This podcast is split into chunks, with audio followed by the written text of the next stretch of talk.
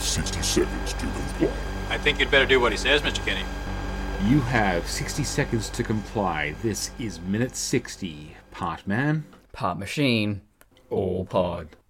This minute begins with Clarence saying he's the guy in Detroit, and ends with him saying, Maybe I'm not making myself clear. This is like the minute of the big dogs. yeah, uh, it is all Clarence all the time. We've had a few minutes here, and we'll have a couple more minutes of just Clarence Boddicker, and he's great. Yeah. Although these minutes, mm, maybe there's not so much to say about them. Yeah, that was, I, I found myself getting very note light. I do have things, but it is, yeah, it is pretty much the first time we actually really get to see Clarence Boddicker as the charming, charismatic guy he is. We've seen him be the cop killer. We've seen him be like, you know, the, the ruthless killer with Morton. But this is the time we actually get to see him as probably the person without him inflicting violence. Yeah, he is actually quite a multifaceted character, and I think that's you know we've discussed it before that the glasses, the costume, they all Yeah. kind of gave him this intellectual look. We've only ever seen him be a thug up until this point, and well, uh, we've also seen him as the leader and subordinate, and now it's yeah, he's. They've they've given him a lot. I didn't realize when I you know, would just casually watch uh, RoboCop in my own time. It was just, huh, it's Red from that 70s show. And just rejoicing every time he threatened to shove anything up anyone's ass. Well, this is where our points of view really differ. I, I think we brought it up in the past, like, you know, 50 odd minutes ago. But, like, for me, this is my first Kurtwood Smith. So, yeah, I guess, it, yeah. going into the 70s show, it's just like, it's Clarence Boddicker. He's a dad? He, you know what? It kind of works though. He he's basically the same character. He's just retired. he has this douchebag kid.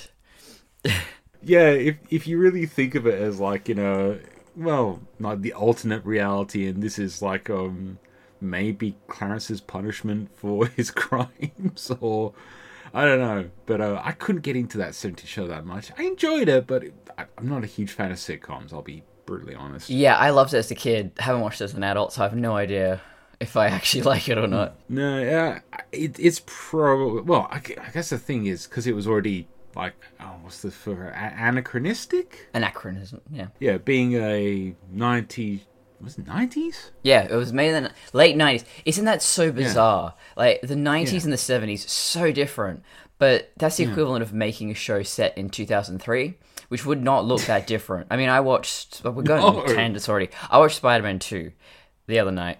It's made in two thousand four, and it's like, yeah, it's you can tell it's not modern, but hmm. it's not as distinct as oh, this is the seventies, this is the eighties. Two thousand four is just they had Yeah. PlayStation two. we kind of went into a bit of a um, cultural arrested development post uh, 9-11 to a certain Yeah. degree Yep, it's all nostalgia all the way down. yeah like yeah we yeah that's that's true like the last few decades especially the last two decades has been such a nostalgia fest and we've had fashion trends but we've not had a culturally a visual aesthetic is probably the best way to do it That might actually explain the 1950s as well. You know, you come out of World War II, this very globally traumatic experience, mm. and Oh, yeah. suddenly it's, you know, women were working in the workforce, and suddenly it's just get back in the kitchen, let's do the Yes. old white picket fence, very conservative. So it's not until. Yes. The 60s come along, and I can't wait for our next, the sequel to the 1960s. Can't wait for that huge cultural revolution because I don't know how many more Spider Man remakes I can watch. well don't worry there's probably going to be at least two or three more in our lifetime anyway, getting back on track, uh, I admire that there really isn't a completely dull moment in this movie. Even a scene like this, which is basically just establishing information, it's a discussion. The wine, the dude, Sal. Drinking the wine. it is such an odd detail. My eyes are so drawn to it. It seems so out of place in this situation. He does not seem like a wine drinker. He is holding it like No. it's a wine tasting. yeah this entire this entire dialogue and this entire this entire uh, confrontation. If this was any other filmmaker except for some crazy European, this would probably be like, you know, the guns would be drawn out immediately. It'd be like the showdown at, at the OK Corral, kind of like the tension really hype around. But in hmm. many ways, these are just like two dudes, two even colleagues to a certain degree, just kind of. This is almost like a business meeting, but it's in a cocaine factory. Yes. it's brilliant. Yeah, there's a there's a casualness to it.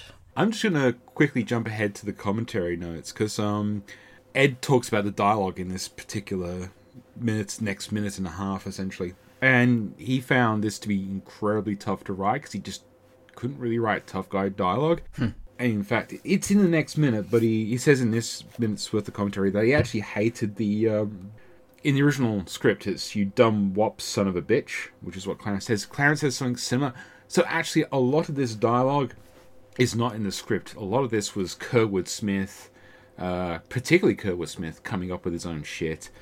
And the actor. Oh, I might as well quickly touch on the actor. So Sal is played by Lee de Broux, B R O U X, and Hmm. Great he is yeah he.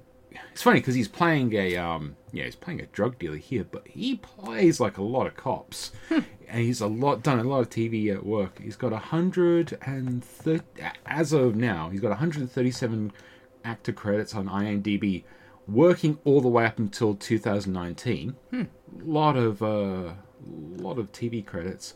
Even though he's not worked in Star Trek, he has worked with T.J. Hooker, yeah. starring William Shatner, and Quantum Leap, starring Scott Bakula. So two captains right there. Well, shit. It's exactly what I was hoping to spare you from. He's getting there. Yeah. Six degrees of separation. yeah, he's done a lot, ton of like, really, he's done a lot of like one-offs. Obviously, he doesn't seem to be the like, the guy that's going to star in the show. Uh, he's been in Murder She Wrote a couple of times. He's done. Uh, Those must be fun careers where you're ne- you're just a working actor. You're never the lead. You're never tied down to anything, and you get to be in all these different shows. That seems that's fun. yeah, uh, yeah, he's been, been in MacGyver. Nice. So Ma- Magnum PI. He's been in a ton of stuff, like a lot of cowboy stuff, a lot of yeah. He seems to, he seems to play a lot of cops and bag or, or heavies and stuff like Mash. Uh, but the one that also particularly caught my eye, he was in Steven Seagal's first movie, Above the Law. oh, he was also in Chinatown with Jack Nicholson. oh, there you go. So, Um, yeah, very prolific. writing villain dialogue or it's actually like when it's, when you're just writing the supervillain the main baddie i think that's where it's a lot of fun and you can just Yeah. go over the top and there's no limits and having written knight rider fan fiction yeah it's great it's great there's no there's no wrong with garth knight you know You look like crap. Fuck you, kid. But yeah um Sadly, he's not been in Knight Rider. damn uh Career over. Ruined. Yeah. I said I derailed myself. No, but when No, it comes to dialogue. writing the thugs and the kind of middlemen, that's actually Hmm. quite hard because it, ca- you can't relate to them. They're not talking Hmm. realistically. Yeah, I've never had to write anything that's like that, but yeah, I can't imagine Hmm. it's easy. Well, especially because this is like as as even Ed describes it, it's tough guy dialogue. Yeah, If you're not part of that, I don't know. If you're not part of that kind of world, scene. Yeah, you're probably there going, "Oh, oh, oh, how, how do I do this?" I mean, you know, Yeah, suburban white men writing thug dialogue does not. As we have seen in bloody uh, the, the 2014 version. yes. Oh, I don't even know how I want to tackle these minutes on Robo Robo Flight, but we're gonna get I, to that. I have some ideas, yeah. I would love to get a close up of what the hell that injector that Clarence has. I'm guessing it's just a, a quick snort of cocaine hit, but it's just like this, like like almost like a silver, I don't know, bulb tube. Yeah, I had no like idea a- what that was. No, he, he uses it once and he never see it again. so it's like, can't, he's, he's, a, he's a guy surrounded by cocaine, but he ha- has to have his special hit. I don't know. Uh, also, I feel sorry for everyone filming this because they all have to wear winter stuff. They're filming it in summer, and at least got the scarf, you got the jacket. Yeah, yeah. Um, I don't know. It could have been one of those things where um, it might actually have been cold in the uh, factory anyway. Yeah. Oh, the high ceilings, maybe, maybe. Pray to God.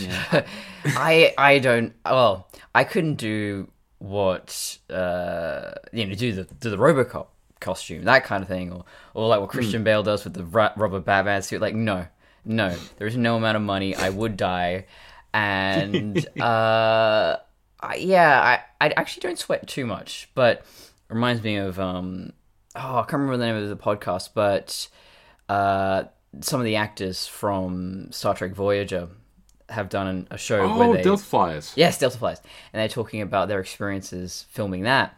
Oh, and the woolen suits. The woolen suits and um, yeah, the costume designers was uh, were telling uh, oh guy played Kim. Uh, but anyway, yeah, ah, god damn it. Ensign Kim. Anyway, Yeah. he's talking about uh, he was the sweater. So the costume designers they have this phrase like there's always a sweater, Yep. and they basically Yep. have to just make you like armpit pads so that you don't Yep. sweat through the costume.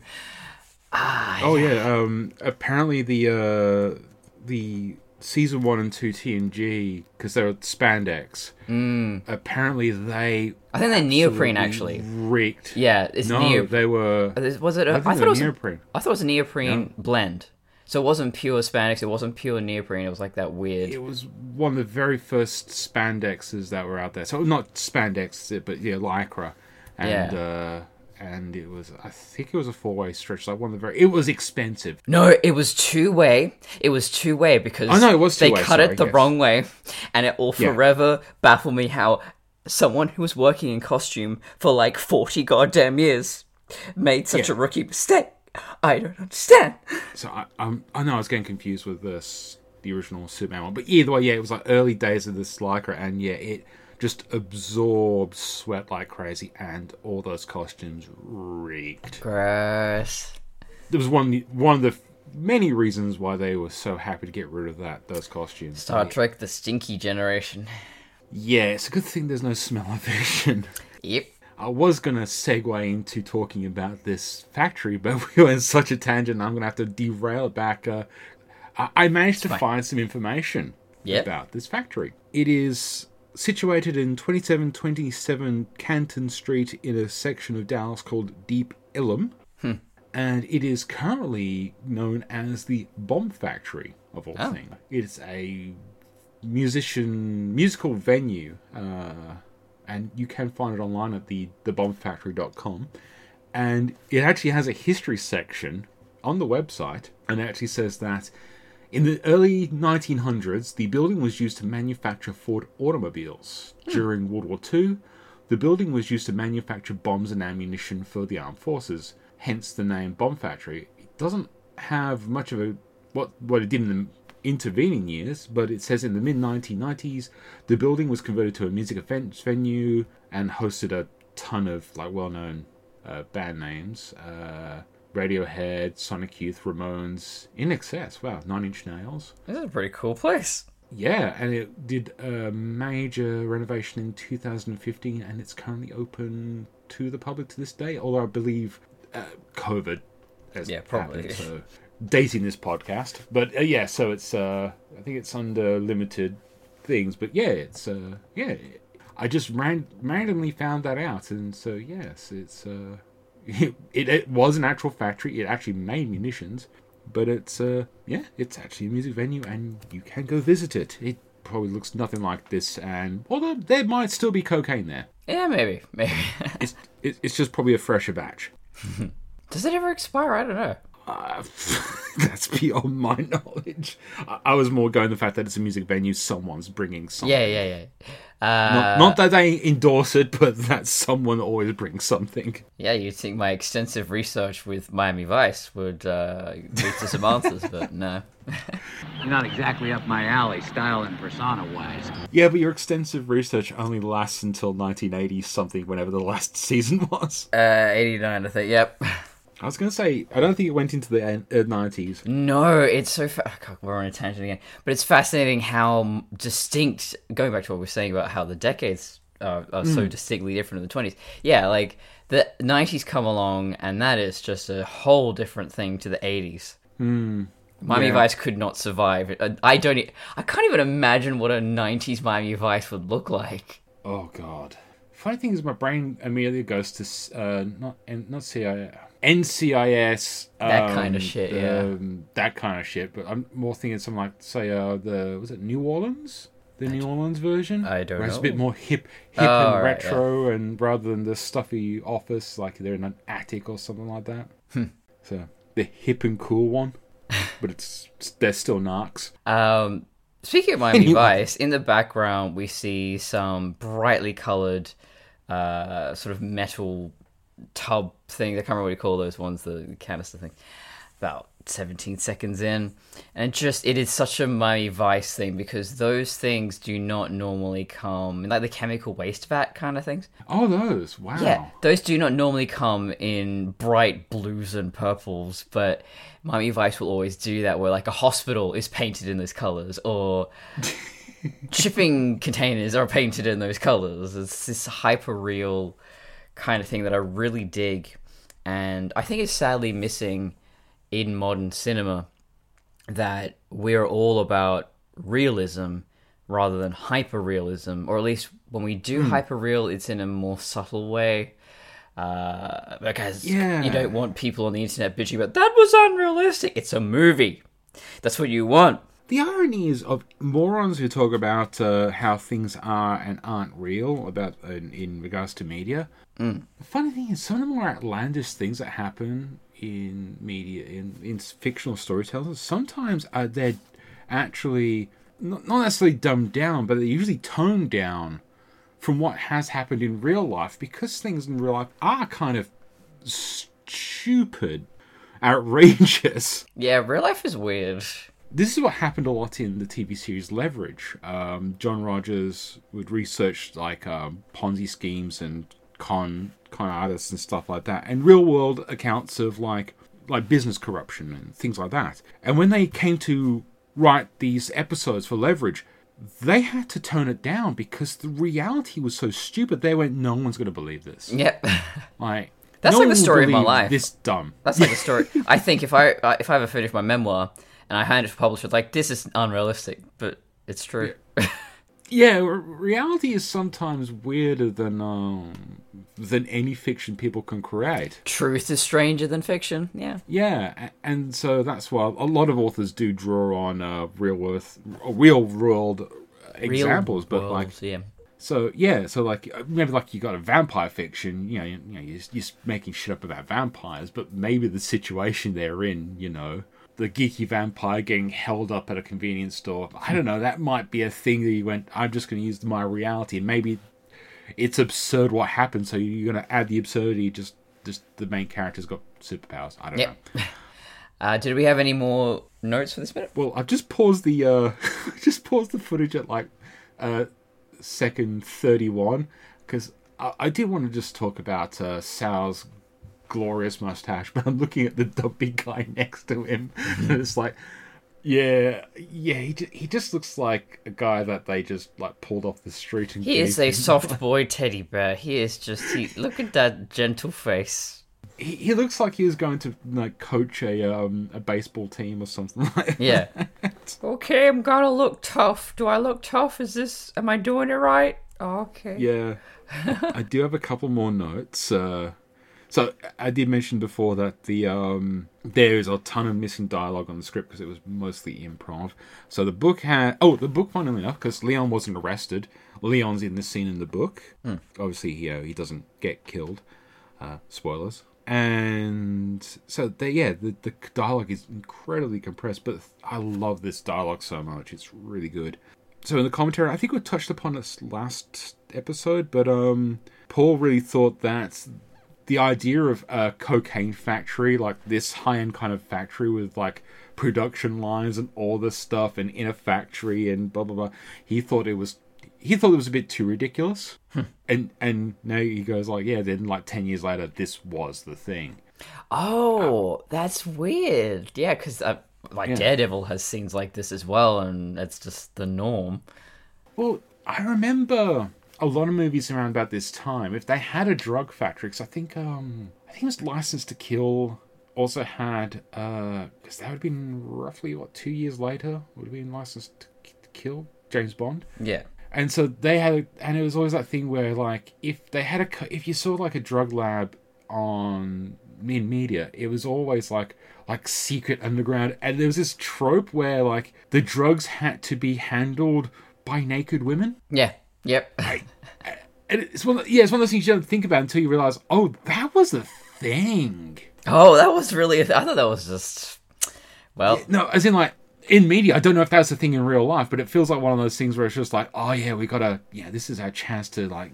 I think the idea is like you know um, they're naked, so they're not storing drugs or anything like that. But here we got like a factory like full of burly men making drugs, and this feels more realistic.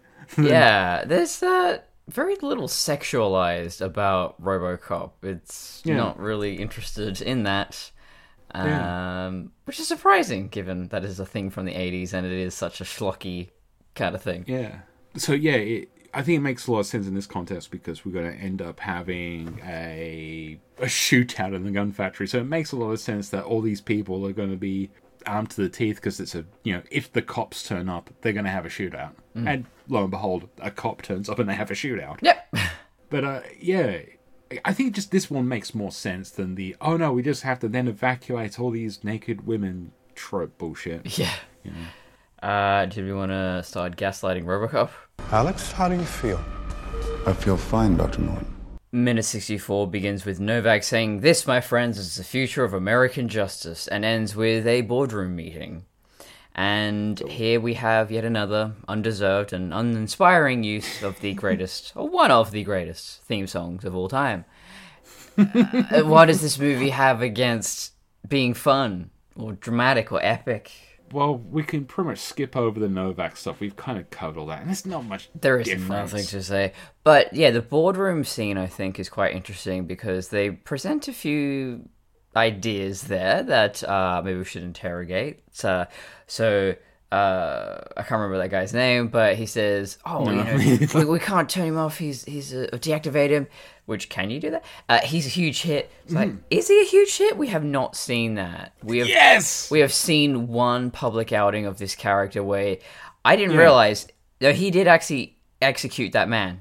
He he killed that man. No, because it's already been firmly established in this movie that he doesn't have lethal weapons. He's got stun guns. He did, they did say he shoots a guy. Well, that's what I thought. But then in the next minute, the, uh, Clara says that he executed a man, and that's it's not sedation. No, he. She, I think she does say she he shoot he shot a man, but Yeah, she, well, that's the problem. The problem is I think that's the problem in the script, but the problem is we know that it's a stun gun, Oh, okay. but he still he still shot a man in public view in front of his child. isn't that just how American cops work? I thought that was just like Yeah, pretty much. Yeah, that's just normal of it. Um, yeah. So we needed the the montage scene that we got in the original RoboCop. You know, he's going to schools. He's cleaning up the city. Oh, RoboCop, who is he? What is he about? Like that kind of stuff. Yeah. We don't get any of that. It's just this is the future of American justice. Well, he's a huge hit. Uh, maybe show don't, Don't tell. tell. Yes, that should have been the notes scribbled on every single page of this script. Mm-hmm. So if anyone had read this, it would be show don't tell, show don't tell, show don't tell, show don't tell, show don't tell. Yeah. The thing with the boardroom is that it. I think we've talked about this before. This could have been the movie. This seems to be the movie they wanted to tell, and this should have been the movie they could have told. Like, let's see the corporate, all the corporate stoogery, but I think these two minutes here are actually circling what could have been a great movie, what could have been the Yeah. central focus. These, these, this minute and the next one, this is what the movie should have been. Yeah. Um, like Keaton's brilliant in this, like, you know, playing this uh industrial tycoon, like doesn't care a damn and this is the problem I I, I like Gary Oldman. But in these two minutes, he's playing two different characters. Yes. But they're the same character, and that's the other problem is that he is it would be nice if we could see the conflict but it's Yeah. almost like he's playing two different people because in the one scene he's just like i'm i'm concerned and then next thing he's a corporate stooge and then next scene he's i'm concerned then he's back to being a corporate stooge like literally the line is, "I'm not going to lie," and then lies his ass off. And it never comes up how much of a conflicted character this guy is because he he just seems so ambiguously written to be essentially whatever he needs to be in any scene. Because I think he had potential to be the, one of the more fascinating characters. He is maybe Yeah. the Lewis of this story, where Lewis is just totally in the back seat and doesn't really exist in this story. yeah, um, but yeah, that's more the next minute. Um, but Yeah. for this minute, so they're saying, oh, something was interfering with the system, and then Jennifer Eel, Ehle, I can't remember how you pronounce it, but uh, Nah. She's like, like what? His soul, and uh, I mean, they don't go more into that at all. But No. ah, I mean, she's a great actress. She's best known for, I think I mentioned before, uh, Pride and Prejudice. She's probably one of the best. Uh, oh God, I can't remember the. I'm blanking. Yeah, but she's one of the best leads in any. It's probably the best version of Pride and Prejudice, and most people seem to agree. But um, yeah, her mother, I didn't realize. So I've been watching. I watched Spider Man two, and I looked up Aunt May, and going, is she still alive? Oh yeah, she is. And she is so. Jennifer Ehle's mother, and she is still working in theater. She's 94 or something and she Wow. like this year she she's in a production of My Fair Lady. Damn. and she looks basically the same. This woman is amazing. Yeah, it's it's weird how they keep trying to youngify Aunt May, and in in the case of Marisa Tomei, make incredibly hot. But it's Milfify. I like uh, the original. Uh, oh, Oh, I I didn't know the name, but Yeah. but you know the the Raimi Aunt May. I like how they decide to keep her a little bit older and like you know a bit more frailer. she she's very accurate to the comic version, but she's also Hmm. just really lovely. And there's a scene, Yeah. it's like she she knows, she clearly knows that Peter Parker is Spider Man. They're just talking about you know, oh, sometimes you just got to make sacrifices, and basically, great Yeah. power comes great responsibility, but longer. I was just like, oh, Yeah. she's great. Oh, she's so good. Okay, this is going to turn into Spider-Man two minute, but fuck it. Um, I love the I love the bank scene with Oh, um, she's so face good. Community. Yes, uh, Rosemary Harris. Sorry. Rosemary Harris. God, I can't believe I forgot that name. But um, yeah, the the whole bank scene right from the beginning to even when she gets kidnapped by Doc Ock and all that type of stuff. It's like she is like she is like MVPing that at, at that scene every way through it. Like you know the whole thing of like, but I get the toaster right and all So good. well, actually, it's only if you. Yeah, and and like you know, slapping down. Um, oh god, I almost had his name there, Joel something. McHale. Yeah, Joel McHale. from- Yeah, from Community. that blew my mind rewatching Spider-Man Two and went, hang on. And the soup. Does anyone remember the soup? I, oh god, that. Damn. Too bad there's already a Spider-Man Two minutes, and I can't be on that. I will gush about that movie until the end of days. and uh, neither of us seen um, Spider-Man Three again. Yeah. Just the the re threequel. Uh, so I mean that's basically all I can say about this particular minute, and I, I'll save my, my notes for the next minute sixty five. So uh, this this is definitely going to be a short episode uh, compared to some of the really long ones we've just been doing recently. well, I think that's good. Bit of variety. Half an hour is not too bad. Half an hour's not too bad. Uh, unless you got anything else, uh, where can the lovely viewers find you? You can find me at tribedesigns.com. I am Courtney and Ivy on Instagram, Courtney Colson on YouTube. Uh, it's the greatest regeneration on uh, Instagram as well. I haven't done my December update, so yeah, that's, that's the basics.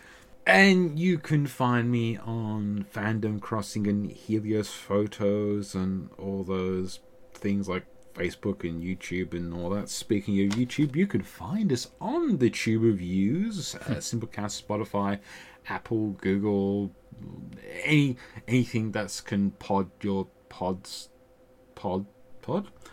Yeah, like, share, subscribe, rate, review, all that other bullshit. Uh, talk to us on I don't know on Facebook. We're, we're around, you know, all that stuff. I'm running out of things to say. It's it's early in the morning and I my brain hasn't kicked in yet. Yep. So until next time. Robocop. Did I say Robocop? I think I said Robocop. You said Hang on. RoboCop. I think I did. Yeah, because I'm looking at the word Robocop, so I can't. I'm dumb, and I just read what's for. Okay, Robocock. There we go. Short, simple, to the point. Not not that RoboCop is. No, it's, it's Robocock will never be short and simple and to the point. It is a ride of your life. You will remember it forever. yeah, uh, I think you gotta just say Robocock at the end every once in a while, just to so people actually remember what the fuck it was initially. Yeah, well, you don't really want a mouthful of RoboCop.